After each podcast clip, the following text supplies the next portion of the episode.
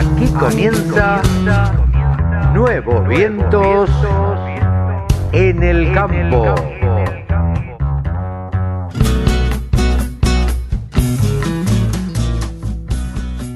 Hola, hola, hola, ¿cómo les va? Buenos días, buenas tardes, buenas noches, ¿cómo andan mis amigos? Una vez más, un programa más de Nuevos Vientos en el Campo, por la radio del campo. Aquí estamos en este 9 de mayo de 2020. Todavía seguimos en cuarentena, todavía estamos acá adentro, guardaditos. Eh, parece que salimos el lunes, parece que no, parece que algunos, parece que los chicos sí, parece que los chicos no.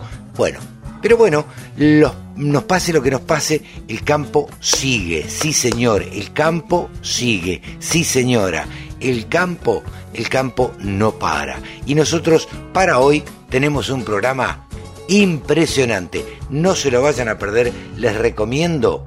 A ver, a partir de ahora tenemos, vamos a escuchar a Huguito Castellano desde México, a Jorge Arias de Oltech, un técnico, no saben ustedes, espectacular para charlar. Media hora de charla imperdible. También hablamos con Marcelo Magrech del Banco Galicia que nos da su visión de todo lo que tiene que ver con la economía de la Argentina y con las posibilidades financieras que tiene el Banco Galicia para los productores agropecuarios.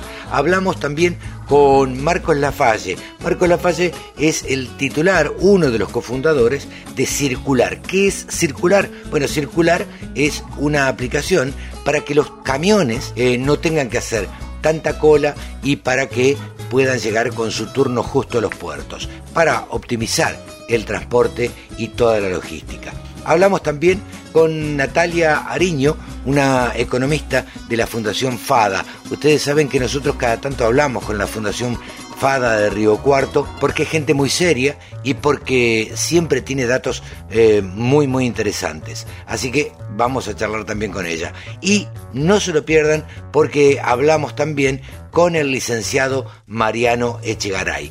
Todo esto más música, más tanda y más todo lo que ustedes se pueden imaginar, aquí estarán en Nuevos Vientos, en el campo, por la radio del campo.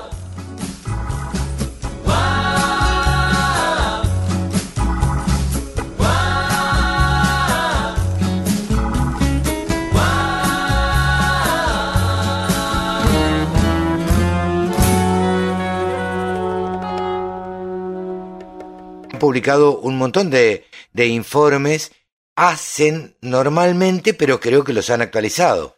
Claro, así es. Son informes que están relacionados a eh, cómo se componen el precio de determinados productos o alimentos que consumimos diariamente. La carne es uno, la leche y el pan. Bien. Y lo actualizamos dos veces al año. Si tenemos que, eh, a ver, tomar, ir por partes y tomar eh, cómo se compone el precio de la carne, ¿cómo lo están viendo ustedes desde la fundación? Bueno, nosotros cuando analizamos justamente cómo eh, está compuesto el precio, lo hacemos también desde el punto de vista de los actores que forman parte de la cadena eh, de la carne. En particular, ahí tenemos en cuenta, ahí en particular tenemos en cuenta lo que es la cría, el feedlot, el frigorífico, la carnicería y también los impuestos, el Estado. En este, en este sentido, bueno, vemos que el, la parte más importante del precio que, que nosotros pagamos por el kilo de la carne se lo llevan los impuestos, casi en un 30%. Esa es la, la, parte más importante del precio. Después, en segundo lugar, bueno, podemos encontrar lo que es el feedlot, ¿sí? La cría, que esta etapa es la etapa primaria, digamos, cría más feedlot, es a su vez la etapa más costosa de toda la cadena, no solo por los costos de producción de los animales, sino también del tiempo necesario para poder obtener eh, el producto final en cada etapa. En el caso de la cría, obtener el ternero para poder después venderlo. Y en el caso del feedlot, obtener eh, el novillo o el novillito. Y después tenemos lo que es la etapa del frigorífico, que la etapa industrial, que representa un 7% del precio que pagamos ¿sí? por el kilo de carne, y la carnicería, que es un poco más, un 13%.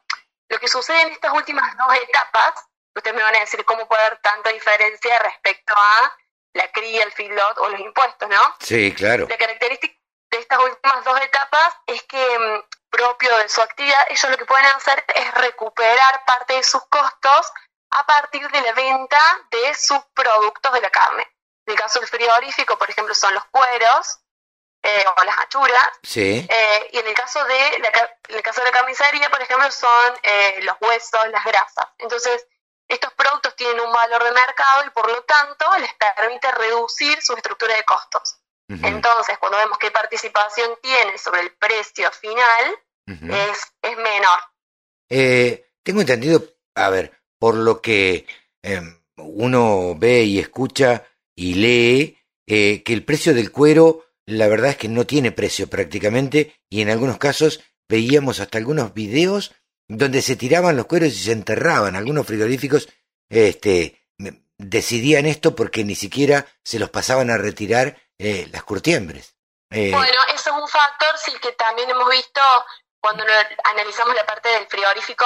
Eh, en esta, en esta, en, en marzo, a diferencia de febrero, eh, es cierto, el valor, sí, cayó. Claro, Y de hecho no los estaban pasando a buscar. De hecho, ese recupero eh, en los frigoríficos es cada vez menos, justamente por esta situación de que no los están pasando a, a retirar y que el precio bajó mucho. repetime con De hecho, cuánto... antes, Sí, por ejemplo, en septiembre del año pasado, sí, septiembre de 2019, veíamos que para un frigorífico, esto es en términos, o sea, esto es un promedio, ¿no? sí. Em, se podía recuperar más o menos un 5% del precio neto del kilo de carne vendido en un frigorífico. ujú. Y ahora en marzo estuvo en promedio en un 3%. O sea, hay Mm. bastante, bastante cayó el, el recupero. Seguro, seguro. De, repitamos, eh, a ver, ¿con cuánto se queda el estado del precio de la carne?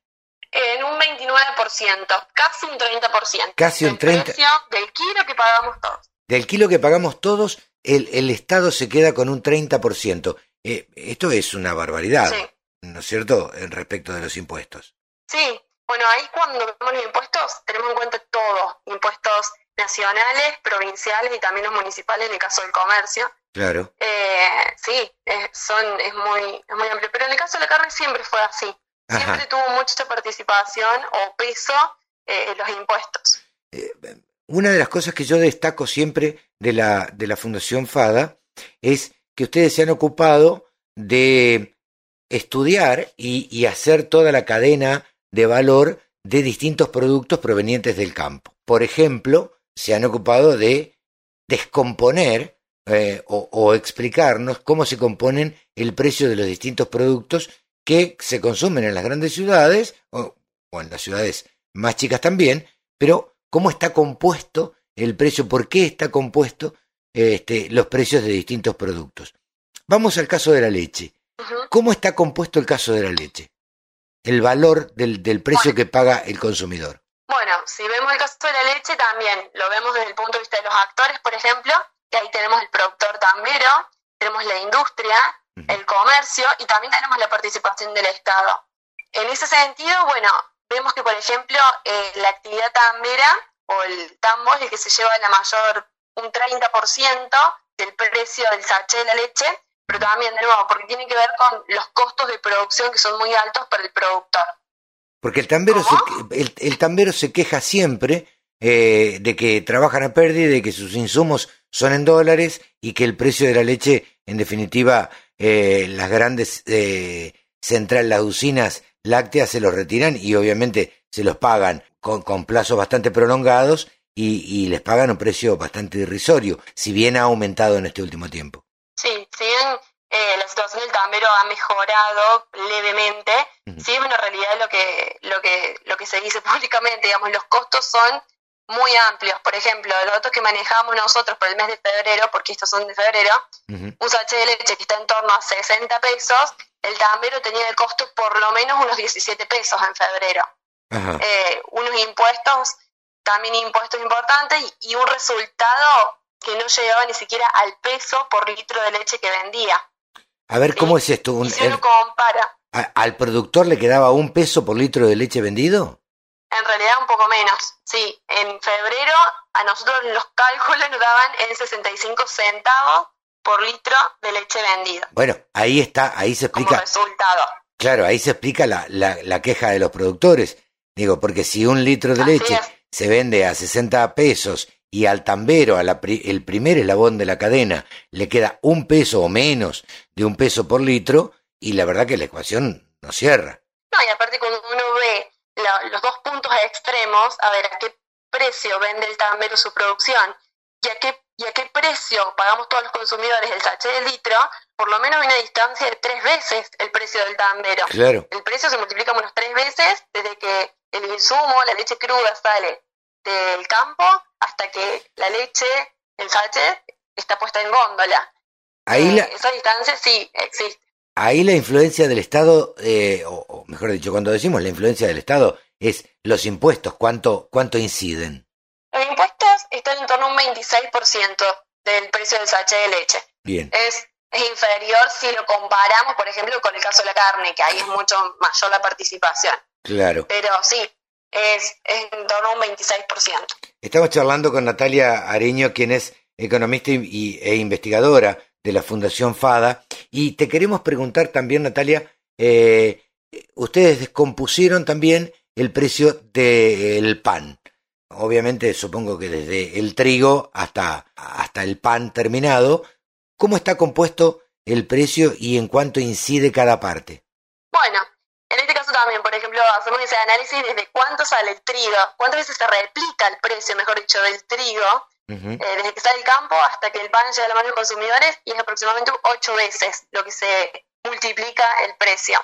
Y en ese sentido, bueno, hay más eslabones en esta cadena, no solo tenemos el productor agrícola, sino también tenemos la industria que está representada por el molino, y también está la panadería que funciona, eh, en la etapa de la panadería funciona dos actividades, que no solo es la elaboración del pan, sino también es la distribución y la venta Claro. de- del producto final.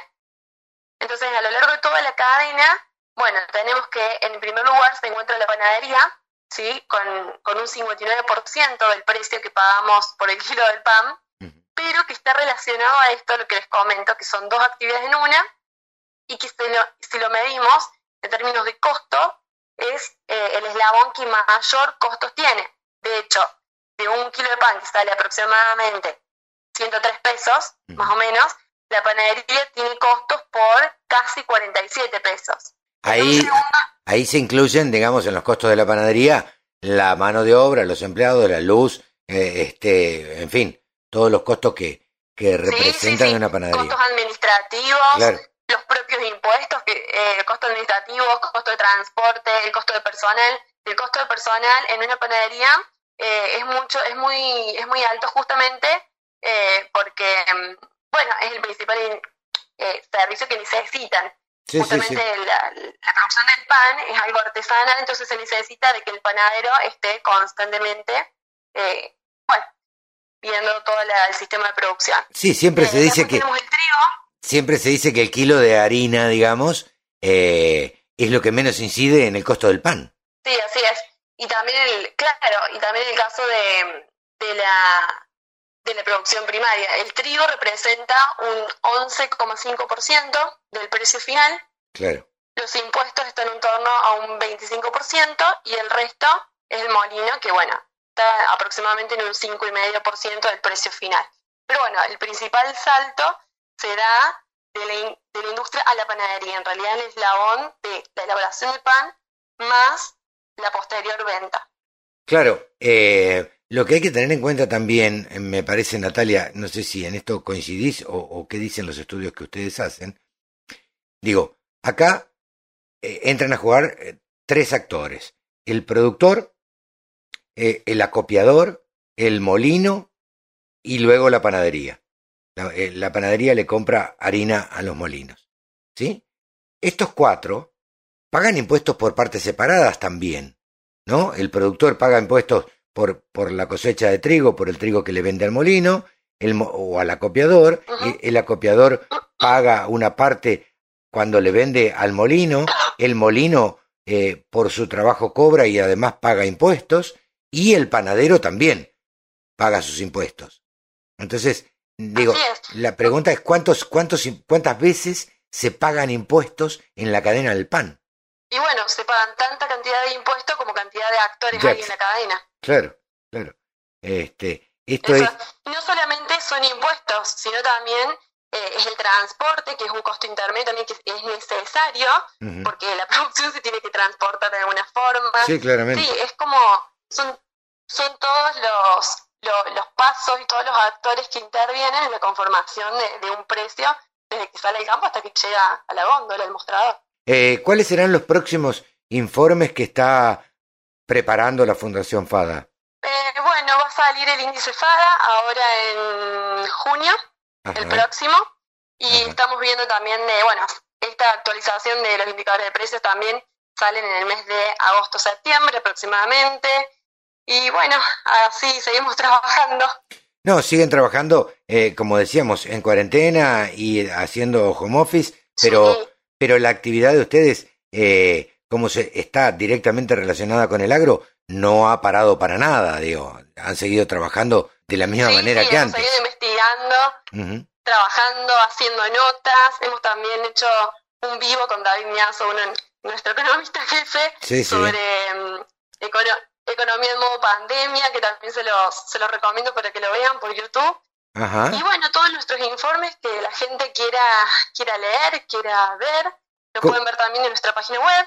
Bien. Así que, bueno, todos más que invitados. Bueno, eh, le mandamos un gran saludo a David, un gran amigo. Queríamos hablar con vos porque siempre sale David, ¿viste? Entonces, en la radio del campo es medio como, como un invitado de la casa. Entonces queríamos tener este, la voz de, de otra economista también de la, de la fundación. Natalia, te agradecemos muchísimo este diálogo con la radio del campo. Eh, quedamos en contacto, a disposición como siempre, y este, y nos estaremos viendo en cualquier momento. Bueno, perfecto, muchas gracias y un gusto de hablar con vos. Muchas gracias. Natalia Ariño, economista investigadora de la Fundación FADA. El sector que más ingresos le genera al país se merecía tener una radio www.laradiodelcampo.com. Bien, y como tenemos la costumbre acá en la Radio del Campo, charlamos normalmente y de vez en cuando con algunos argentinos que se encuentran trabajando en el exterior. En este caso nos comunicamos con Jorge Arias, quien trabaja para la empresa Oltech. Oltech, ustedes la escuchan en la radio del campo, eh, la ven a través de redes sociales, en fin, eh, Oltech es una empresa a nivel mundial muy, muy interesante. Pero en esta oportunidad estamos comunicados con Jorge Arias. ¿Quién es Jorge Arias? Jorge Arias es un argentino, agrónomo, recibido eh, en la Universidad del Litoral, trabajó en el INTA, luego se fue a Kentucky, ahí este, hizo su maestría, eh, eh, bueno, se ha especializado un poco en acuicultura, actualmente está en Estados Unidos y nosotros nos vamos a comunicar con él. Hola Jorge, ¿cómo estás? Gracias por atendernos. Hola, buenos días, ¿qué tal? ¿Cómo andan? Muy bien, gracias. es un gusto charlar con, con, con vos y bueno, en principio queríamos saber, ¿de dónde sos oriundo, Jorge? Soy este, de Rafaela, ahí nací, y bueno, estudié en, el, en, la, en la FABE, en la Facultad de Agronomía Veterinaria de Esperanza, Este, después, de, después de pasar por el Liceo Militar este, en Santa Fe y la Escuela Normal en Rafaela. Ajá, muy Así bien. que soy, soy de los pagos ahí de la de la perla del oeste. De la perla del oeste, cuenca productiva si las hay, eh, y lechera también. Eh, Jorge, eh, decidiste ir a, Estados Unidos, te recibiste acá, te fuiste, trabajaste en el INTA, te fuiste a Estados Unidos. ¿Con qué objetivo te fuiste? Porque la verdad es que todos los que en alguna oportunidad nos hemos ido del país llevamos algún sueño a cuestas, ¿viste? Sin duda. Este, el mío fue muy específico. Este, vine, a, vine a Kentucky este, a hacer mi máster y mi, doctorado en la Universidad de Kentucky. Este, y mi intención fue siempre volver a Argentina, pero digamos eh, que no se dieron las circunstancias, a pesar de la intención de volver, nunca, nunca, nunca lo logré y bueno, fue pasando el tiempo y el tiempo pasó que ya llevo 35 años este, fuera de, Argentina y habiéndome paseado por, vivido, yo digo paseado porque para mí fue un paseo interminable este, por siete países. He vivido en siete países distintos. Ah, mira. Este, Mira. La pasé muy bien, digamos, y la sigo pasando bien. Sí, seguro, cuando uno hace lo que quiere este, y se siente cómodo, la verdad es que el trabajo se transforma este, en un disfrute y, bueno, eso es lo que eh, lo, lo, impulsa a uno. Eh, actualmente estás en, en Oltech, encargado de qué, Jorge? En este momento soy, a ver, tengo, tuve a cargo muchas cosas en Olte, porque llevo 27 años en la compañía, pero eh, lo más reciente tuve a cargo la, la gerencia global de la parte de acuacultura o el negocio acuícola y en los últimos cuatro años soy el gerente de Oltec Argentina y Oltec Chile.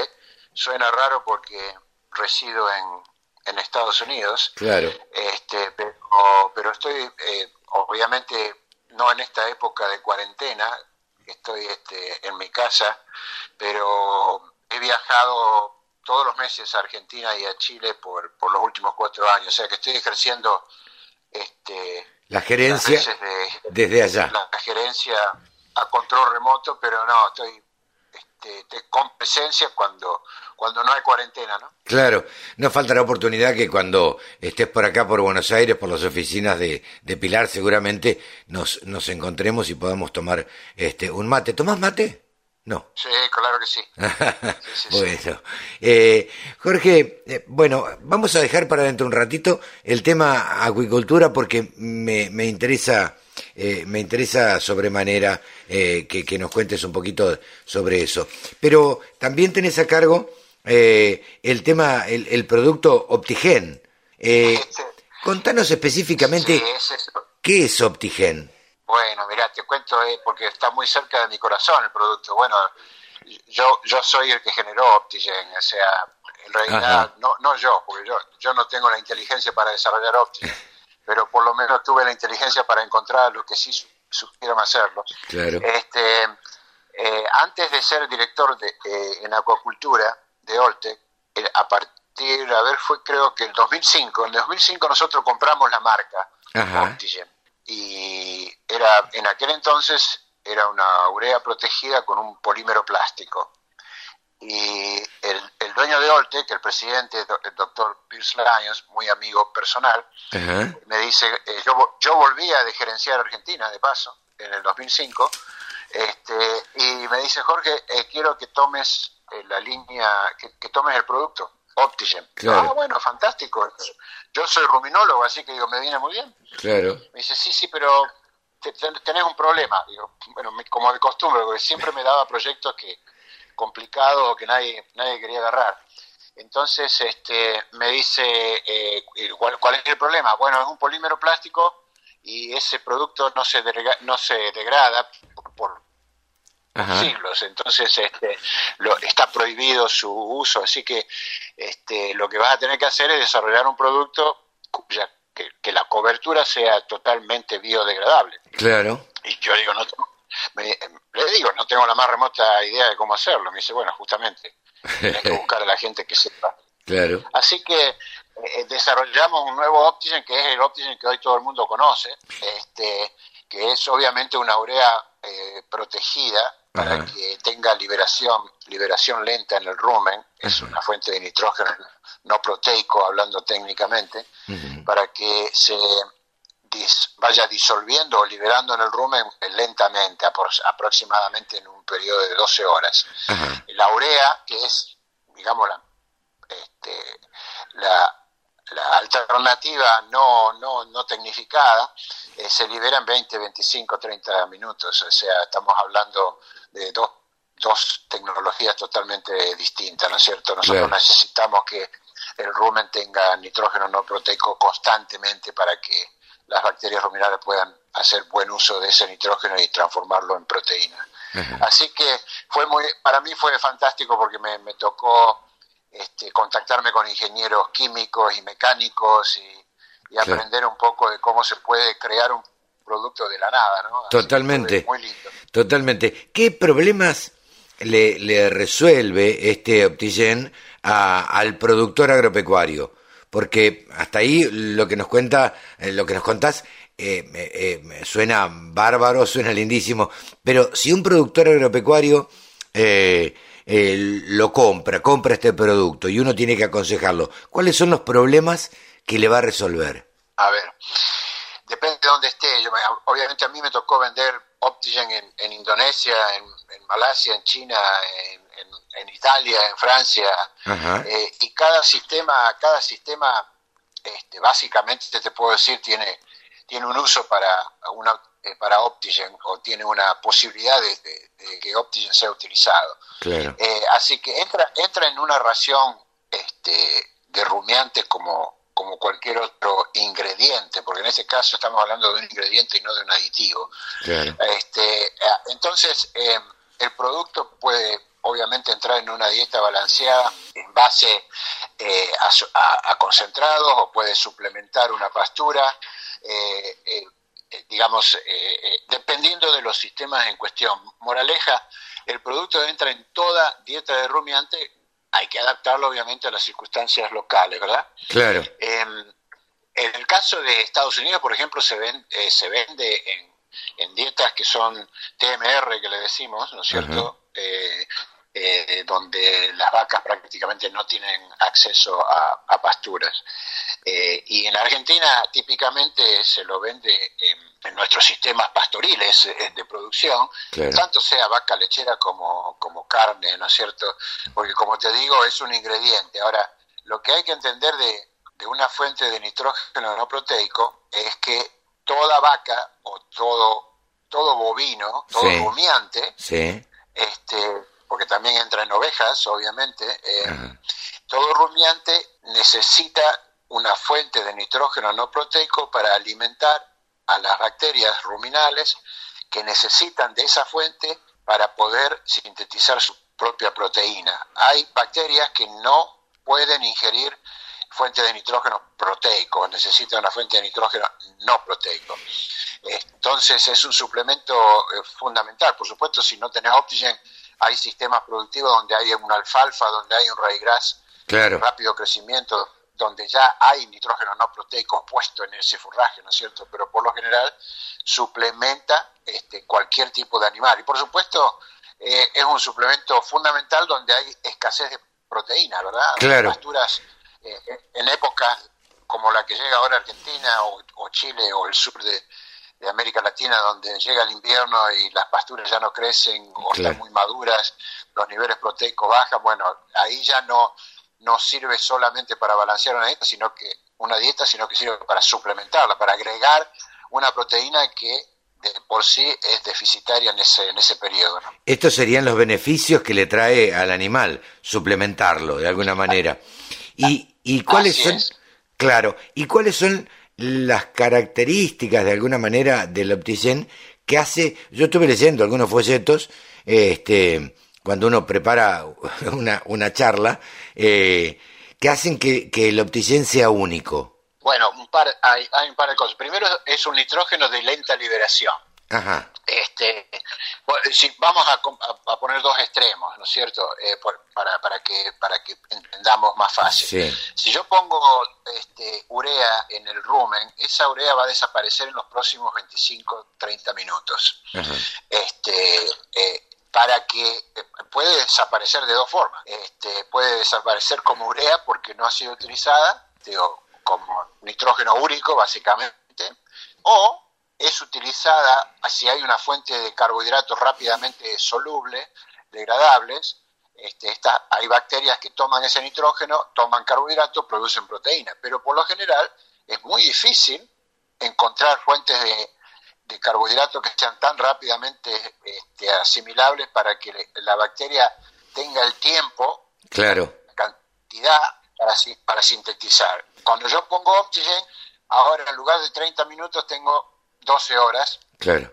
Por lo tanto, las, las bacterias tienen a disposición este nitrógeno a un nivel constante y que junto a los carbohidratos que también están disponibles durante este periodo de tiempo, pueden sintetizar su proteína. De manera que a veces los nutricionistas hablamos de, de balancear una dieta. Yo creo que este, también es muy importante sincronizar la dieta. Claro. ¿Qué quiero decir con esto? Que no solo tenés que tener la cantidad necesaria de nutrientes, sino que tienen que estar disponibles al tiempo para que puedan ser asimilados por estas bacterias que a la postre son las, que producen el alimento para la vaca, ¿no es cierto? No es el forraje, sino es la bacteria la que alimenta a la vaca. Sí, claro. Eh, pensaba en este momento, no es cuestión de darle eh, una determinada cantidad y mucha cantidad de alimento que sí puede servir, pero sí darle un alimento de calidad y que sea asimilado por el animal. Exactamente, y tiene que estar todo en su medida y, armoniosamente, ¿no es cierto? Tiene que dar la cantidad, la cantidad y el tiempo para que la bacteria pueda sintetizar su propia eh, proteína y, a la postre termine siendo la proteína eh, que nutre al, al, bovino o al rumiante, ¿no? Claro. Jorge, eh, si vos me permitís, llevamos 14 minutos de charla, yo quisiera hacer una pequeña pausa y, y de dos minutitos y seguimos charlando, ¿te parece? Dale, no hay problema. Gracias. La Radio del Campo. La mejor información del agro con la mejor música las 24 horas. Continuamos charlando con Jorge Arias, quien eh, trabaja en Oltech, quien eh, ocupa un cargo importante y se ha dedicado gran parte de su vida viviendo en Estados Unidos a hacer investigaciones y demás. Y hace un rato charlábamos sobre uno de los productos que tiene a su cargo, que es el Optigen eh, pero quería preguntarte específicamente por, por Oltech. Eh, vos has trabajado gran parte de tu vida, Jorge, eh, en Oltech. Y, a ver, contanos qué es Oltech alrededor del mundo. Uy, bueno, podemos hablar un día entero de eso. Sí, claro. nació, Oltech nació en agosto del 80 en Kentucky. Este año cumplimos 40 años exactamente. Bueno, yo volví de Nueva Zelanda este, a Kentucky y me empleé en Oltec en el 93 y desde ese entonces trabajo para esta compañía. Eh, en el año en el año 80 cuando el doctor Lyons, que es inmigrante irlandés también, otro inmigrante, creó Oltec, este, hablábamos, él hablaba de biotecnología, yo todavía no había empezado la universidad acá en Kentucky, este, así que él trajo la biotecnología un poco a, para que sea aplicada en ciencias animales. La biotecnología se utilizaba en todo el mundo, en otras industrias. Y desde entonces producimos aditivos, eh, que son básicamente aditivos naturales que se agregan en distintas eh, proporciones dentro de una dieta animal, en todas las especies animales que, todo bicho que camina puede tener Oltec, digamos, este, incluido en, sus dietas. Em, todo natural, de hecho en su momento eh, eh, no éramos mirados con muy buenos ojos porque éramos la alternativa a los fármacos, se nos reía directamente ¿no? Este, de lo que vendíamos, pero bueno. Claro, a todo lo que es químico, digamos, ¿no? Exactamente, exactamente. Cuando, este, eh, hoy por hoy es muy popular, obviamente, y hay mucha, de hecho, hay mucha competencia, hay muchas compañías. Yo tuve la, gran suerte de, ser muy amigo del dueño de Oltec, así que he vivido la, la compañía Casi. en sus comienzos y, aparte con los planes futuros y los desarrollos de nuevos productos, porque conversamos todas las mañanas durante nuestras corridas este, a las 5 de la mañana. Ah, este, claro.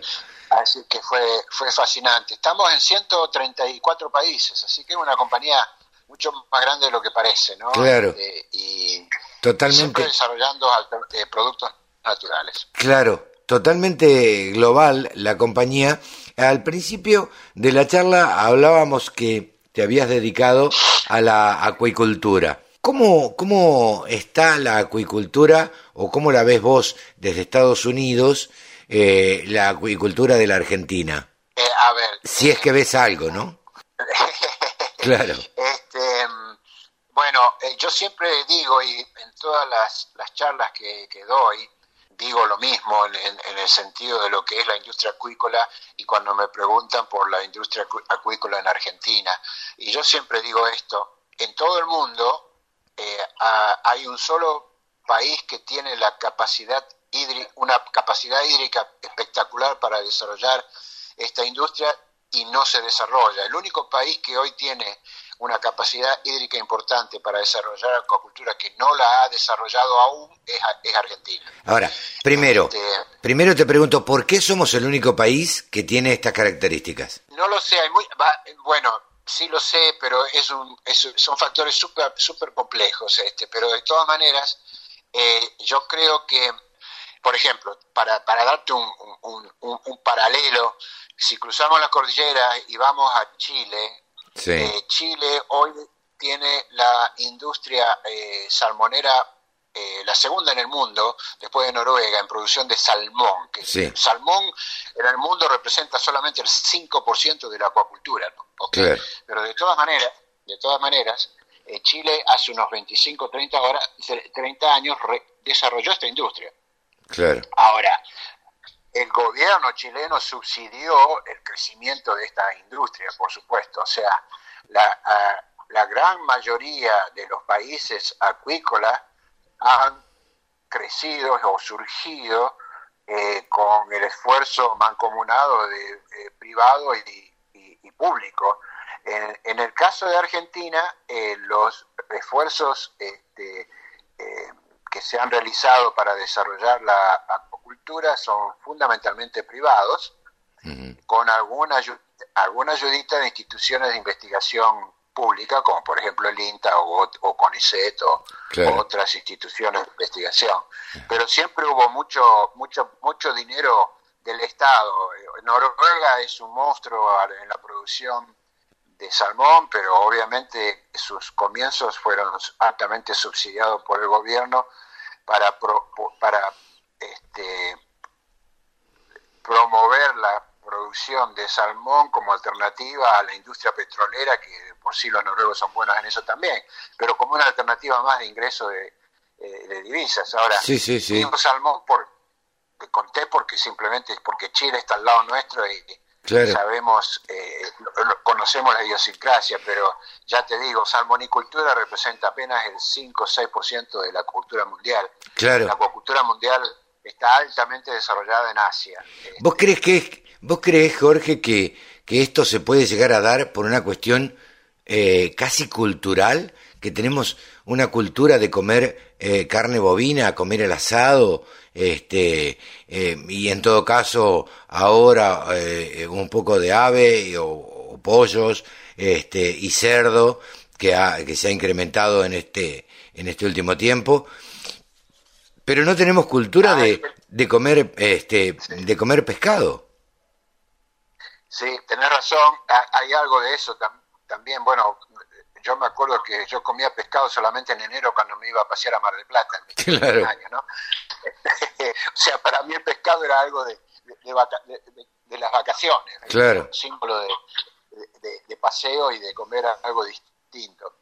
E, eso es algo, eso es un poco este, parte de la cosa, pero obviamente una vez que vos, si vos producís sustentablemente algo y lo, lo, lo promocionas, podés acostumbrar a tu gente a que consuma, este, que consuma pescado en este caso. Eh, alguna vez Argentina empezó eh, a comer, eh, empezamos a comer pollo cuando no era algo terriblemente popular, es decir, hoy por hoy se come más pollo que otra cosa en Argentina o, parecido a los niveles de consumo de, eh, carne bovina. Pero sí, eh, la cultura tiene muchísimo que ver con el desarrollo de una industria como por ejemplo la acuacultura.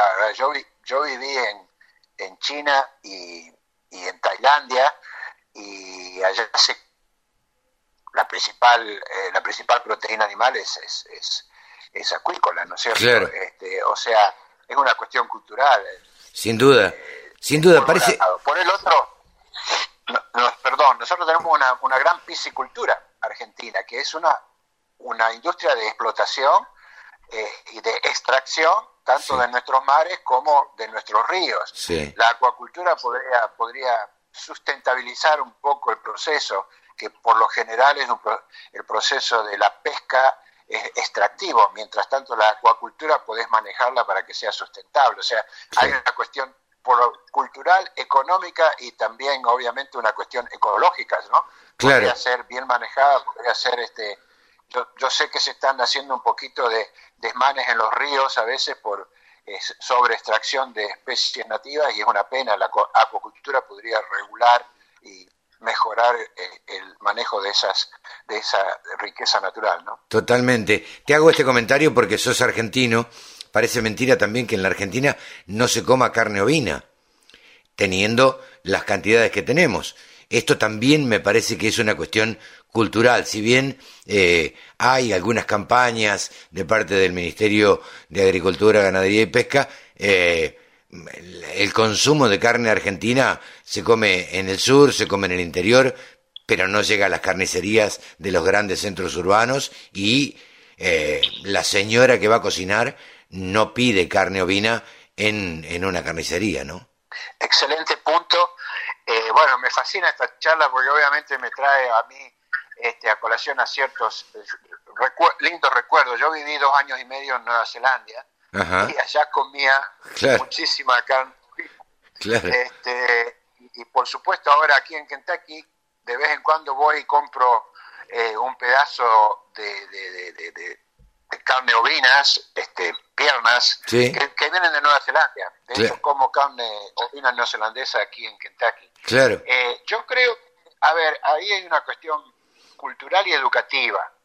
Eh, que, me fascina este, eh, analizar y eh, tenemos que enseñarles a nuestras mamás, abuelas y esposas y, nosotros mismos, yo soy cocinero de vez en cuando, sobre todo ahora en cuarentena estoy tomando el vicio de cocinar, este, de, diversificar, ¿no es cierto? Claro. Este, y yo creo que la carne ovina es fantástica. Eh, las nuevas dietas también que hoy que están de modas este, también las recomiendan.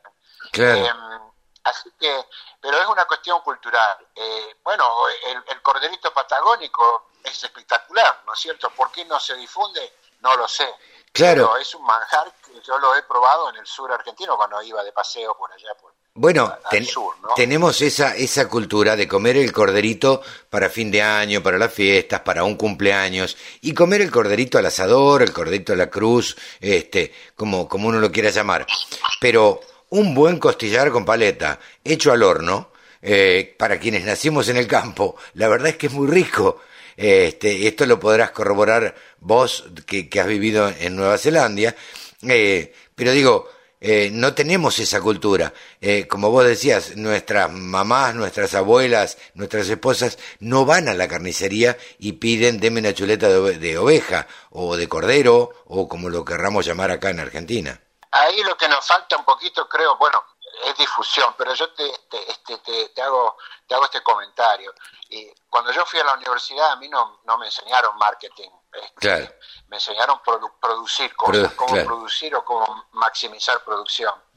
Y a través de, andar dando vueltas por tanto tiempo a través de distintas partes del mundo y distintas culturas, me di cuenta que aparte de producir, tenés que promocionar. En otras palabras, este, nosotros somos grandes produccionistas, no necesariamente grandes marketineros. Claro, algunas, algunas, algunas grandes excepciones y muy buenas y muy copiables este, son dignas de, analizar. Por ejemplo, la parte láctea nuestra es muy buena. Cuando vos vas a un supermercado y encontrás 225 tipos de yogur, claro. eso quiere decir que hay alguien haciendo un gran trabajo, ¿no es cierto? Sí, sí, sí, góndolas, góndolas enteras que empiezan en yogur y terminan en quesos.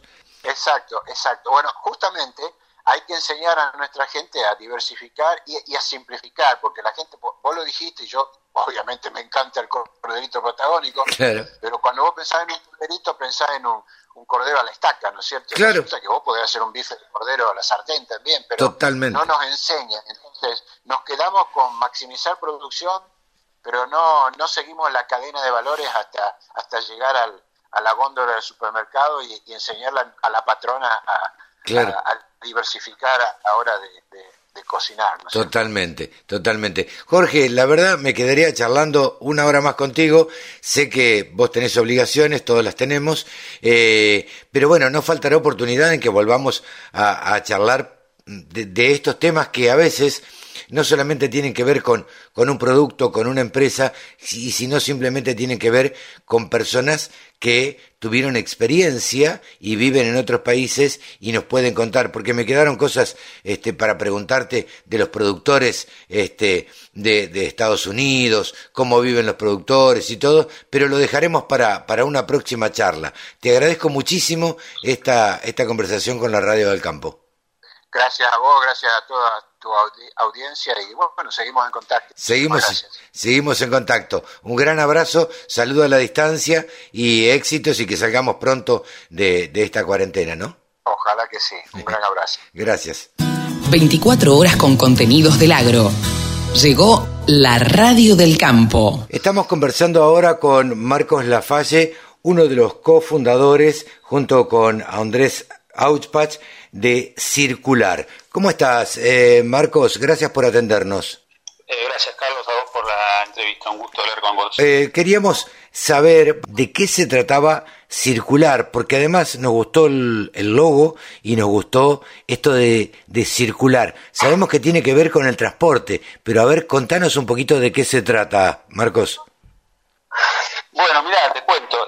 circular es una, es una plataforma logística que nació con el objetivo de eh, mejorar todo lo que es la eficiencia en, el movimiento de granos en el país. y Buscamos, nuestro objetivo final es hacer más eficiente la logística de granos en Argentina, que de por sí es, sabemos que es muy costosa. Con, ese, con ese fin, lo que buscamos es integrar a todos los jugadores que participan de, de la logística de granos, desde el productor hasta el destino final, principalmente puertos y plantas. ¿no? Para eso, entonces, eh, lo, que hace Circular es, dar servicios a cada uno de estos actores para que puedan hacer su, la operación diaria de la logística dentro de la plataforma de una manera mucho más eh, eficiente, reduciendo eh, carga administrativa, reduciendo demoras y sobre todo también cuando lo vamos del lado de, los choferes y, por ejemplo, reduciendo todo lo que son tiempos de, en colas para descargar en puertos o tiempos para, para um, ser atendidos en una planta de acopio, ¿no? Ok. Entonces, con ese objetivo fuimos desarrollando distintos, eh, distintos servicios para poder eh, darle a cada uno de estos actores beneficios que eh, al participar dentro de Circular. ¿no? ¿Cuál es la, la forma de, de trabajo eh, que tienen en este caso ustedes? A ver, ustedes se contactan con eh, los transportistas, eh, los transportistas los contactan ustedes, ¿cómo, cómo se manejan? Bueno, mira, en realidad nosotros comenzamos haciendo un, foco muy fuerte en el trabajo con, con los puertos, generando un beneficio muy importante para, para los puertos que es que los choferes puedan sacar un, un turno para ir a descargar el puerto tal modo que al sacar este turno son asignados, eh, cuando se presentan con el turno sacado circular, son asignados a una fila con prioridad y esto eso les permite al chofer eh, pasar por todo el proceso de descarga y de calado y descarga en el puerto mucho más rápido, ahorrándose hasta unas entre 3 y hasta 8 horas de tiempo en todo el proceso de descarga. Esta fue una de, de las formas en las cuales eh, los choferes, por, este beneficio que se genera, fueron a, medida que fueron conociendo circular, se la fueron descargando de, digamos, por su cuenta. Y hoy tenemos aproximadamente unos 25.000 choferes que han descargado la aplicación y que la usan en modo regular. Esto únicamente opera con transporte de eh, cereales y oleaginosas. Hoy en día sí, nuestro, nuestro, nuestro, nuestro modelo de negocio comenzó por esta industria que en Argentina es muy grande, eh, por la cantidad de viajes que se generan y además por el impacto que el transporte tiene en todo lo que es la economía del sector de granos, pero nuestra intención es llevar este modelo a otras industrias donde el transporte sea una variable eh, muy importante dentro del costo total y donde haya posibilidad de generar eh, múltiples beneficios ¿no? y eficiencias. Eh, ¿Han evaluado eh, incorporar el transporte de carga de haciendas? Mira, lo hemos estudiado y hemos hablado con algunos participantes el, la, digamos, las necesidades de, ese mercado son diferentes y la forma en que se contratan los viajes y la forma en que se maneja la, logística en este en ese segmento es diferente por lo cual todavía no es no es un segmento en el cual estamos apuntando ya pero sí lo hemos evaluado ¿Cuál es la, proyección que tienen ustedes actualmente? ¿Esto va en crecimiento? ¿Los transportistas eh, se adaptan a esta modalidad o, son reticentes? Contame un poco cómo, este, o si les costó entrar en, este segmento de transportistas o, no. Bueno, mira, uno de los principales desafíos que, tuvimos al lanzar el proyecto, que comenzamos la operación en marzo del 2019, fue justamente lo que estás planteando, ¿no? que, los choferes se, se, bajen la aplicación y la utilicen. Si bien eh, digamos, la mayoría de los choferes en Argentina tienen teléfonos inteligentes, hay en algunos casos cierta, digamos, miedo al uso de nuevas tecnologías, ¿no? Por eso uno de los focos principales que hemos puesto siempre fue en que la aplicación tenga eh, un diseño y, un, y, un, y una forma de uso para los choferes que sea muy simple de aprender y de utilizar. y eso lo, lo, lo, seguimos trabajando y lo seguimos mejorando todo el tiempo. La famosa experiencia de usuario, digamos. Exactamente, ¿no? Eh, en ese sentido, te diría que los números hablan por sí solos. Comenzamos por, con 200 choferes eh, en marzo del año pasado y la curva de, adhesión siempre fue creciente y, estamos en 25.000 hoy y tenemos nuestro objetivo llegar a, a 50.000 eh, en los próximos seis meses. A, los oyentes que puedan andar arriba de un camión y a que, todos aquellos transportistas, este, los invitamos a que a, bajarse la, la aplicación, ¿no? Correcto, sí, estamos en este momento trabajando, buscamos, estamos haciendo un trabajo muy fuerte con visitando muchas empresas de transporte y visitando y, dándole soporte a, los choferes para que se la bajen desde, el teléfono, la instalen, la prueben y, que nos den eh, sus comentarios y su feedback y es, en ese sentido eh, hacemos mucho mucho hincapié en, en que nos comenten su, su experiencia usándola, dado que nosotros continuamente vamos eh, mejorando y trabajando con, con nosotros y con los puertos para que la, atención sea mejor en todo momento. Totalmente, totalmente. Van a ahorrarse tiempo y seguramente van a optimizar costos. Bueno, esa es la idea. Del, eh, para el chofer nosotros entendemos que esto no solamente es, un ahorro de tiempo, sino que tiene un impacto directo en, la posibilidad de generar más viajes en una semana, de lo cual significa más ingresos para el chofer, ¿no? Marcos, te deseamos el mayor de los éxitos y bueno, nos volveremos a comunicar un poco más adelante para que nos comentes a ver cómo, cómo ha ido incrementándose y cuál ha sido el éxito de circular. Bueno, Carlos, con gusto. Hablamos en, cualquier momento que, creas oportuno. Muchas gracias por el llamado. No, por favor, gracias a vos. ha sido Marcos Lafalle, cofundador, junto con Andrés Auchpach, de Circular. 24 horas de programación dedicada al agro. La radio del campo. La radio, pensada para el agro. Bajate la aplicación. Hola, ¿qué tal? ¿Cómo andan? Seguimos en cuarentena y eh, lo único que no para de la cuarentena parecen ser los impuestos, porque el Estado no ha diferido ninguno de los vencimientos que tenían estipulado, eh, indudablemente ellos siguen en la carrera de recaudar. Eh, como me gusta decir, a nivel urbano están sufriendo las empresas la pandemia del COVID, pero nosotros desde el punto de vista rural hace muchos años que venimos sufriendo la pandemia del AFIP. Eh, como puntos para tener en cuenta, no, no es la intención desarrollarlo porque si no se haría muy largo el audio, pero qué elementos tenemos que considerar para poder tener una buena estructura y evitar que el fisco se me lleve eh, ya me lleve el 80% de mi participación, cuánto se puede llevar adicionalmente si no nos, nos movemos estratégicamente con, con, la administración de nuestros impuestos. Entonces, básicamente hoy un productor netamente agropecuario, cuando hablo netamente, destinado a lo que es la producción agrícola ganadera, sin prestación de servicios ni ninguna actividad eh, adicional, debemos tener encuadrado dentro de lo que es la, posibilidad del IVA anual.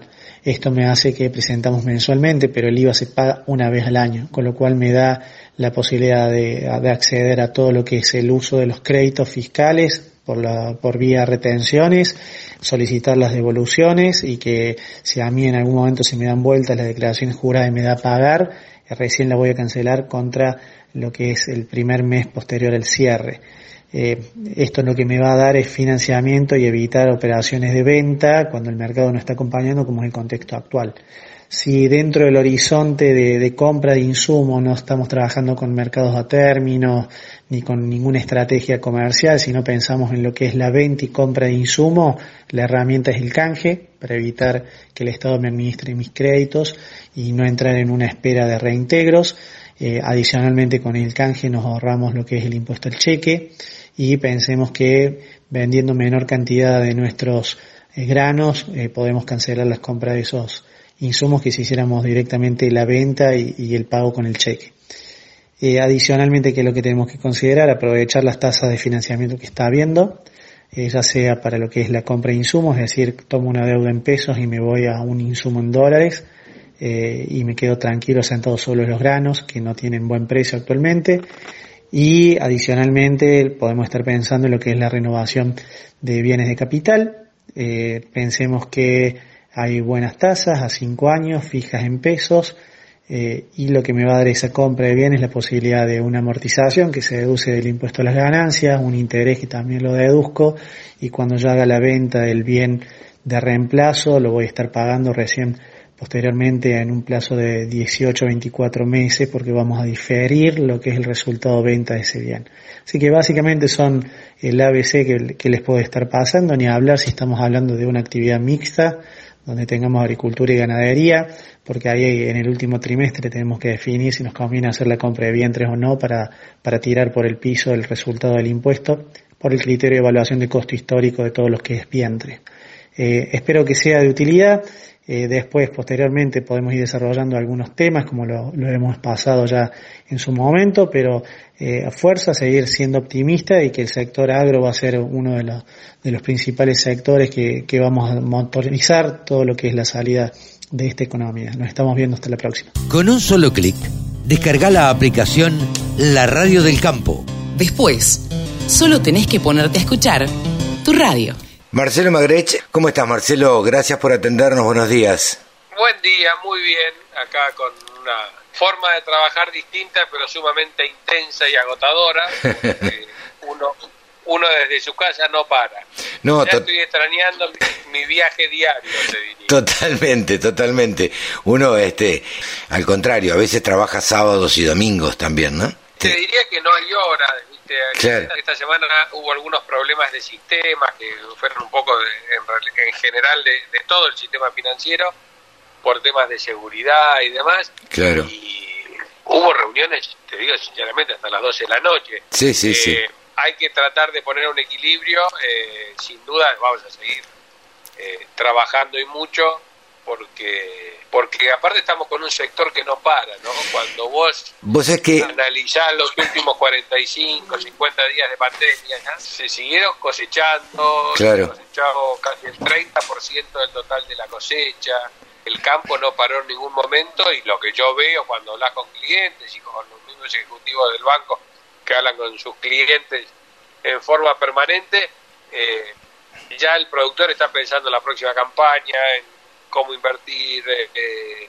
eh, qué fertilizante, qué semilla, cómo lo hace, si hago trigo para hacer trigo soja. Claro. si hago algo de maíz. Claro. Están todos pensando en trabajo y ninguno parado. No, no, no. Bueno, tenemos la suerte que, que trabajamos ambos en este caso relacionados con una actividad que no paró, que fue una de las pocas actividades que, que no pararon en ningún momento, con algunos problemas al principio de circulación y demás, pero la cosecha siguió su ritmo, eh, la siembra también lo está haciendo y como vos decís, el productor está pensando para adelante. A propósito de eso, y a eso apuntaba eh, la pregunta, eh, ¿cómo, ¿cómo estás viendo el ánimo de los productores? Viendo es una manera de decir, pero ¿cómo lo estás percibiendo el ánimo de, de los productores eh, en estos tiempos y cómo está respondiendo el banco a eso, ¿no? bueno, yo te diría que el ánimo del productor, más allá de la preocupación que tenemos todos los argentinos de, cómo vamos a ir saliendo del aislamiento obligatorio, de, de la situación económica, que sabemos que no es una situación económica óptima y demás, el ánimo del productor es el ánimo, te diría, tradicional del productor de tratar de ser cada día más eficiente y de seguir trabajando. Entonces, en, e, en, esa, en esa línea es donde nos están consultando, están tomando la financiación que consideran lógica para poder financiar su próxima campaña, se están adaptando a otro, a otro tipo de, de forma de comunicarse, se están adaptando muy bien a todo lo que tenga que ver con, con la digitalización. Nosotros particularmente lanzamos en Expo Agro el primer paso en el rumbo de la digitalización de la Galicia rural y pensábamos que la adopción iba a ser más gradual y la realidad es que nos hemos visto gratamente sorprendidos de que el productor eh, como todo lo que sea tecnología lo adopta muy fácilmente, todo lo que le da eficiencia lo adopta muy fácilmente. Entonces hemos colocado eh, en la plataforma Galicia Rural una cantidad de operaciones increíble, lo mismo que con todo lo que fueron los eh, préstamos inmediatos o, préstamos que, que, otorgamos con un clic, ¿no? Claro. autoriza el productor desde el campo. Esto te lleva a a pensar que el día de mañana, digamos, estas herramientas se van a seguir utilizando porque al que está en el campo le divierte estar en el campo, le gusta estar en el campo, sí, claro. más allá de que tiene un buen gerenciamiento financiero, pero mm. el tema de tener que trasladarse, a firmar papeles, a ir y venir, es, una es un costo enorme en tiempo y sin duda en recursos, porque llenar el tanque cuesta bastante. Sí, sí, sí, totalmente. Pues es que me acordaba eh, días pasados de la nota que, que hiciéramos en Expo Agro, que justamente eh, Expo Agro fue un poco la bisagra, ¿no? Porque terminó un día antes justamente por la, por la pandemia y por, por esta cuarentena, ¿no?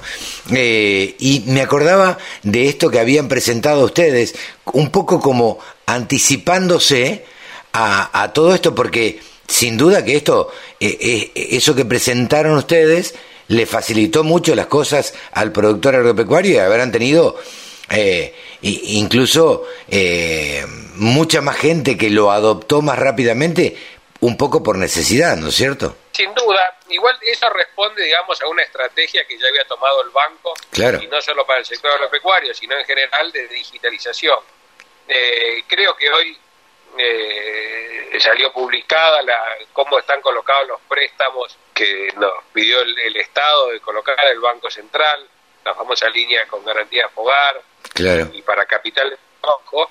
Y cuando vos hoy lo ves, eh, ves al Galicia en el primer puesto, superando al Banco Nación, y por bastante. Claro. Eh, mucho de eso tiene que ver en las herramientas que le dimos a los clientes para poder tomarlo, la facilidad de esas herramientas que tienen que ver con lo digital. Yo creo que ese, la estrategia tomada por el banco ya hace un par de años de, iniciarse eh, en, todo lo que sea digitalización, hoy la ves como, digamos, como un gran acierto, ayudado quizás por, por lo de la pandemia, pero un acierto al fin, que el mayor acierto o, lo que se apalanca lo de la pandemia es en la rápida aceptación, porque nosotros sabíamos de esa aceptación de herramientas más eficientes, pero el acostumbramiento podía ser un poco más lerdo. Eh, esto te llevó a y lo tengo que usar, lo uso y una vez que lo probás y es bueno, ya queda. Totalmente. ¿Cómo ves esto de acá para adelante?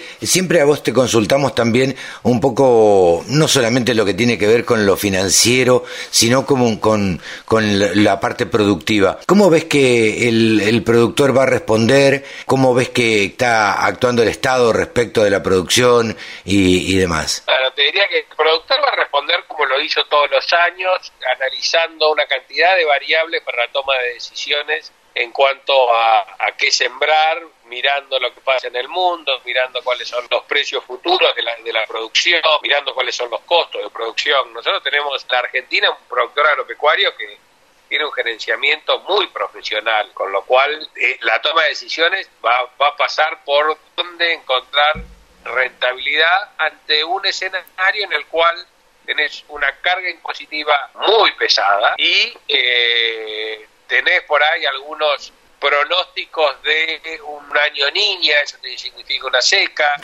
Entonces, eh, ahí hay que ir a buscar a ver cómo nos comportamos en esos años y cuáles son las mejores variedades o, los cultivos más lógicos para tener un buen rendimiento. Sin duda, las últimas lluvias y el, estado hídrico de los campos te hace pensar que la cosecha de trigo sin duda y en la puesta al trigo sin duda va a ser muy fuerte. Claramente. Eh, eh, la verdad es que no queremos molestarte demasiado, Marcelo, en, en, estas épocas en que tendrás que estar trabajando muchísimo para solucionar cosas. ¿Algún mensaje para el productor agropecuario sería tratar de seguir en la misma línea y que siga trabajando como siempre para producir alimentos? Yo te diría que es lo más trascendente que tiene el sector agropecuario, pero tenemos que ser muy conscientes que el sector agropecuario en estos y es clarísimo en, en, estos 50 días de confinamiento de, como dicen de cuarentena de confinamiento se cosecharon casi 12 millones de hectáreas. Para darle algo de tangibilidad a, a, la gente más allá de, la ruralidad o, de la ciudad. Lo que se cosechó en estos 50 días, o sea que el campo siguió trabajando, más allá de lo que siguió comprando que te derrama por otro lado en cuanto a insumos y comercializando hacienda y produciendo leche. Lo que cosechó necesitas 225 mil silos bolsas para poder guardar. Representa alrededor de 1.500.000 viajes de camión. Dos días que, tenemos una eh, apariencia de que todo estuvo parado. El sector no paró, no se dejó de una vaca, no se dejó de destetar un ternero, no se dejó de sembrar un verdeo en esta época ni de cosechar. Y eso más allá de ir generando a futuro bienes, genera un derrame en una cantidad de actividades, porque para eso necesitas gasoil, para eso necesitas comer, para eso necesitas vestirte, y todo ese derrame que se da eh, en el interior de todo el movimiento de esta gente sin duda es muy muy grande y, afortunadamente es la base de nuestra gran cadena productiva y es algo que sabemos hacer bien los argentinos. Creo que eh, una vez más el, el, el, campo o el interior o la producción, yo no quiero poner como sector, ¿no? Yo te diría es una multiplicidad de sectores, porque mucho también tiene que ver la industria metalmecánica. Sí, claro. Eh, hay una cantidad de esto. Es un compromiso altísimo que se tiene y, que se va para adelante.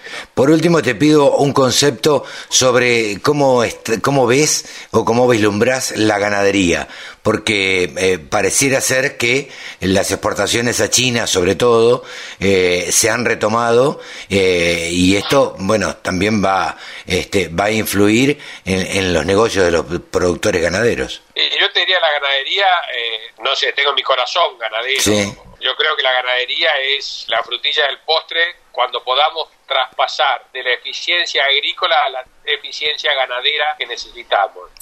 La ganadería tiene todo por crecer. Puede ser que la reactivación china te permita lograr los ingresos como para hacerlo, pero tenemos muchísimo para crecer a nivel productivo, a nivel sanitario. Yo sé que hoy a un productor agrícola argentino lo comparo con cualquiera del mundo, estoy entre los tres primeros de la mayor eficiencia. En ganadería todavía nos falta, con lo cual lo que yo digo no es crítica en lo que nos falta, sino que yo lo que veo es oportunidad de romperla, oportunidad de cubrir mercados con la salvedad que es clave mantener la presencia en los mercados y mantener la presencia con la calidad. Totalmente, dar ese salto de calidad que nos hace falta en la ganadería para ocupar uno de los primeros lugares en el mundo. Marcelo, muchísimas gracias. Te agradecemos mucho esta charla con la Radio del Campo y como siempre te estaremos molestando en otra oportunidad. No es ninguna molestia. Muchas gracias a ustedes, Carlos. Un gran abrazo. Marcelo Magrech, gerente de la banca agro del Banco Galicia.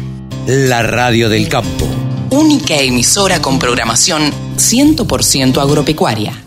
Como hacemos cada 15 días aproximadamente, estamos en comunicación ahora eh, con Hugo Castellano, un periodista argentino residiendo en México. Siempre nos importa el comercio argentino-México, eh, o, nos importa también eh, qué pasa con la agricultura en México. ¿Cómo estás, Huguito? Hola, el gusto de saludar a la radio del campo, Carlos, a vos y a toda la gente que escucha habitualmente, que sabemos que son muchos oyentes en muchos lugares de Argentina y del mundo también a través de Internet. Bien, contanos un poquito eh, qué nos preparaste para hoy. Bueno, hay un dato importante respecto de un llamado que hicieron unos 60 líderes eh, internacionales hace algunas semanas, Carlos, eh, lo deben haber comentado allí seguramente, sí. respecto de la necesidad en el marco de esta contingencia sanitaria global, cuidar la actividad agroalimentaria en general, es decir, que no se corte eh, la cadena de suministro, que no se corte la actividad agroalimentaria en general desde la producción y hasta el consumidor. Fue una convocatoria de unos 60 líderes internacionales y México ya en ese sentido está respondiendo con acciones muy concretas y un trabajo consolidado de México en general, sino con actores privados y con organizaciones que están eh, aportando investigación, ciencia, innovación. Es el caso del CIMIT, el Centro Internacional de Mejoramiento de Maíz y Trigo. El doctor Brand Goberts, que es el director global de desarrollo estratégico de CIMIT, nos comentaba hace algunas horas respecto de cómo vienen trabajando, no solamente en el marco de esta contingencia global, sino desde antes, pensando en el durante y también en el después, en, la, situación que podríamos denominar como post-pandemia, eh, cómo trabajan y qué, qué, acciones desarrollan, Carlos. Yo te invito a escuchar algunos de los eh, conceptos más importantes del doctor Brian Goberts en este sentido. ¿Cómo está respondiendo eh, México en un trabajo en conjunto, insisto, de iniciativa pública, privada, el Centro Internacional, unos 150 socios que acompañan a esta actividad para responder a los desafíos agroalimentarios eh, que plantearon hace algunas semanas unos 60 líderes internacionales. Es generar sistemas agroalimentarios desde eh, resguardando y ocupando la biodiversidad, donde puede haber elementos en esa biodiversidad que hoy no nos interesa o que ayer no nos interesaban, pero resulta que se vuelven muy importantes mañana porque la crisis de mañana de enfermedades, de resistencia al cambio climático, requiere esta biodiversidad que decíamos, ay, aquí tengo una semilla resistente a, sequías prolongadas que no tengo. Si no tengo sequías prolongadas, bueno, hoy las tengo, hoy te quiero aprovechar esa biodiversidad. CIMIT resguarda esa biodiversidad y la caracteriza. Integra entonces semillas con las características del mañana entonces, para que el productor pueda decir, ya cambió mi situación, necesito un maíz de duración más corto, necesito un trigo que tiene zinc integrado por la nutrición porque ya no me llegan los vegetales, necesito, etcétera, etcétera.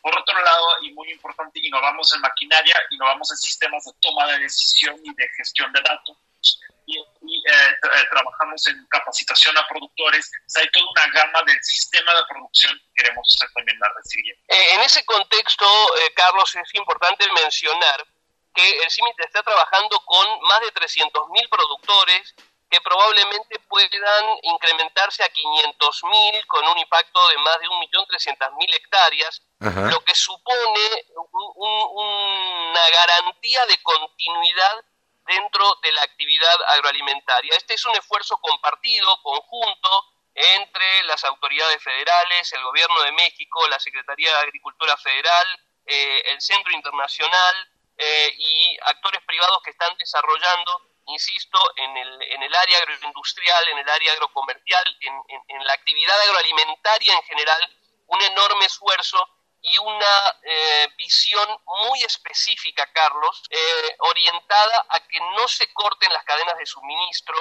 a que haya posibilidades de certidumbre a la hora de la siembra, también, por supuesto, a la hora de la cosecha, en el caso fundamentalmente del maíz y del frijol, que son dos cultivos que tienen una importancia eh, central en la dieta alimentaria en México y que constituyen al mismo tiempo eh, un eje también eh, significativo, central para el desarrollo económico eh, del país, incluso mirar la colocación de los productos mexicanos en otros mercados. Este es el tema de hoy, esto es viéndolo desde el momento más crítico de la contingencia sanitaria pero como habrás advertido en las palabras del doctor Goberts, hay también una visión hacia el mediano y el largo plazo. Esa contingencia en algún momento va a tener otros escenarios, otras características, y habrá que pensar, repensar, redefinir, y me quedo con un concepto muy interesante, Carlos, que es el de poder tomar decisiones. Recolectar datos, tener esos datos para que los productores puedan tomar decisiones. Es un poco, me parece, el nuevo escenario, el escenario post pandemia que va a enfrentar eh, la actividad agroalimentaria en general y México ya está respondiendo a partir de estas situaciones futuras eh, con acciones concretas y con un trabajo integrado que involucra al sector público, y al sector privado y también al área de la investigación y el conocimiento, Carlos. Te pregunto, Hugo, acá en la Argentina eh, siempre se habla, o, sobre todo en esta cuarentena, como consecuencia de esta pandemia a nivel mundial, eh, de que el campo no para, lo habrás escuchado por noticias desde acá de la Argentina, que el campo no para y que el campo siguió con la cosecha y con la siembra este, y, con las campañas habituales. ¿Cómo ha sido, cómo, cómo ha repercutido en el agro allá en México? Bueno, aquí eh, eh, el lema es eh, la agricultura sigue y efectivamente ha seguido, Carlos. Em, el tema eh, que apuntaba el doctor Brian Goberts recién en la entrevista justamente es ese. Eh, el campo sigue en el presente, en este momento, en estas semanas, eh, pero va a venir un tiempo a donde va a haber que definir la siembra de los cultivos y va a haber que tener más claras las perspectivas de movilidad, por ejemplo, para la hora de la cosecha. También en otra parte de la entrevista el doctor Goberts planteaba el, trabajo, el esfuerzo que viene desarrollando en materia de apoyo, eh, acompañamiento técnico, insisto, a más de 300.000 productores, pero también ayudarles a tomar decisiones eh, en un marco muy complejo de ciertas incertidumbres, es decir, qué va a pasar si siembro y qué va a pasar a la hora de la cosecha, quién me va a comprar lo que coseche si es que sembré, pues sí también está trabajando en las cadenas de compra, y de abastecimiento responsable, así denominadas, que es otra acción, otra iniciativa importante que le da algún marco de certidumbre a los productores a la hora de plantear su producción. Es decir, em, eh, el trabajo en el presente es complejo, hay una situación de, aislamiento, eh, ha habido una tarea en la que el campo ha continuado la actividad, pero obviamente se acerca el segundo semestre del año, a donde eh, hacen falta definiciones y fundamentalmente tomar decisiones. Y en esto hay que tener en cuenta eh, eh, el panorama o el escenario que tengan los productores a la hora de decidir qué sembrar, cuánto y con qué características, con qué mano de obra, con qué grado de inversión y demás. Te lo comentaba vos en algún otro momento. El, primer semestre es, complicado. Seguro. el segundo semestre de este 2020 va a ser mucho más complicado en esos términos. Seguramente, cuando vos hablabas de qué sembrar, ¿a qué otro cultivo se refiere? Porque sabemos que, eh, y tenemos claro que en México el principal cultivo es, es el maíz. ¿Qué otra alternativa de cultivos se evalúan allá? Maíz y frijol, hoy yo te diría que hoy, hoy, a esta hora, por estas horas y por estos días, son los cultivos clave, centrales de desarrollo, el maíz, el frijol, eh, en algún caso también el trigo para la cuestión industrial tiene un peso significativo, importante por el, eh, eh, el abasto o la demanda que tenga la industria en ese sentido, pero esos son los cultivos que hoy por hoy podríamos denominar son noticia o guardan una expectativa importante respecto de las características o las capacidades de producción para ver qué pasa, insisto Carlos, en la segunda mitad de 2020, que en términos productivos en todo el mundo va a tener mucho que ver. Hoy muchos productores, o en una semana o dos o tres, o en cinco, según las distintas partes del mundo de las que estemos hablando, los productores van a tener que empezar a decidir qué sembrar y cuándo. Y en ese sentido México, en el caso del maíz y el frijol, obviamente tienen una expectativa particular vinculada con el abasto. Se están llevando a cabo acciones, insisto, eh, en las que hay un asesoramiento, un acompañamiento técnico, en este caso del Centro Internacional de Mejoramiento de Maíz y Trigo, en coordinación con eh, la Secretaría de Agricultura a nivel federal, para poder apoyar, acompañar y asistir a los productores fundamentalmente en mercados, por ejemplo, en algunas zonas del país que son para autoconsumo, que tiene que ver eh, también con otro tema vinculado a la seguridad alimentaria. Un panorama muy complejo, Carlos, pero que eh, necesitaba de acciones y respuestas inmediatas que se están dando y habrá que ver cuáles son las respuestas que se necesiten hacia la segunda parte de 2020. Esa decisión, eh, la cual vos mencionás, va a estar relacionada con, con los precios a nivel internacional, Hugo, ¿entendés vos?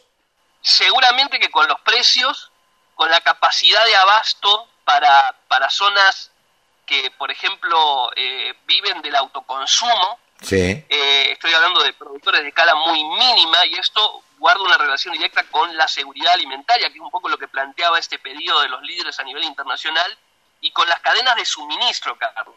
Claro. Es decir, lograr que haya un, un flujo eh, permanente, que no, que no se corte demasiado o, que baje de intensidad, pero que no se corte definitivamente, porque eso podría traer eh, problemas importantes, significativos de abastecimiento. Y este no es un problema de México solamente, este es un tema que a nivel global, eh, pensando la, la, actividad agroalimentaria en términos globales, es un gran desafío para la segunda parte de este año. Perdón si, si sueno reiterativo, pero Em, insisto en esto, el primer semestre ha tenido un, dramatismo eh, muy vinculado a la actividad eh, sanitaria o al tema salud para los seres humanos.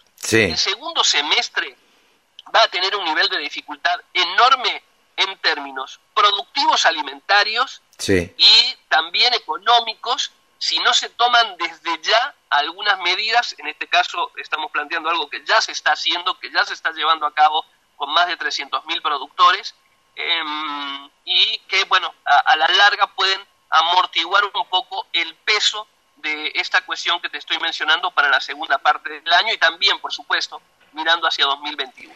Acá entramos, Hugo, en una cuestión casi política también, porque a ver, se ve, eh, por lo que vos comentás, que entre el CIMIT y lo que sería la Secretaría de Agricultura de México están tomando eh, medidas de ayuda a los productores, contrariamente para volver a instaurar, la Junta Nacional de Granos, por ejemplo, este, cosa que ha... Eh, me parece que a más de un productor lo ha, lo ha sorprendido y los dirigentes todavía este, de las gremiales rurales no se han manifestado. Bueno, en ese sentido yo te diría que aquí ha habido una, eh, escindiendo de, la cuestión política, ha habido una, una eh, visión muy clara, muy clara, eh, respecto del tema seguridad alimentaria. Claro. Eh, la, la, capacidad de acceso a alimentos, aquí las condiciones en materia productiva son de productores de alta, mediana, baja escala, y productores de subsistencia y situaciones muy, muy complejas, pero el tema de seguridad alimentaria en general ha estado presente desde que apareció esta, esta situación a principios del año y hay una acción coordinada. Eh, en esto están involucrados diferentes sectores de la actividad eh, privada vinculado al tema agroalimentario, eh, el, sector público. Ha habido una, una visión común en ese sentido y me parece que eso es lo que vale la pena resaltar. Eh, tener en cuenta eh, que, no hay, digamos, por lo menos no es, no es momento de marcar muchas diferencias, sino eh, buscar coincidencias y trabajar en conjunto, porque estamos hablando de la comida, Carlos. Sí, sí, claro. del alimento y de abastecer a un país de más de 120 millones de habitantes, pero también un compromiso a nivel internacional que implica que si distintos países tienen problemas para desarrollar sus eh, cadenas agroalimentarias o para sostenerlas, el mundo va a estar en problemas. Problema global en el que si un engranaje falla, o si dos engranajes o tres fallan, aunque el resto eh, vaya hacia adelante, pues vamos a enfrentarnos a un problema eh, complejo en, en, capacidad de abasto alimentario hacia 2021-2022. Y aquí ha habido eh, un principio básico que es el de sostener la actividad, eh, el abasto de alimentos y hay un compromiso que está integrado entre el sector público, el sector privado y también el área de la investigación, la ciencia eh, y la innovación también.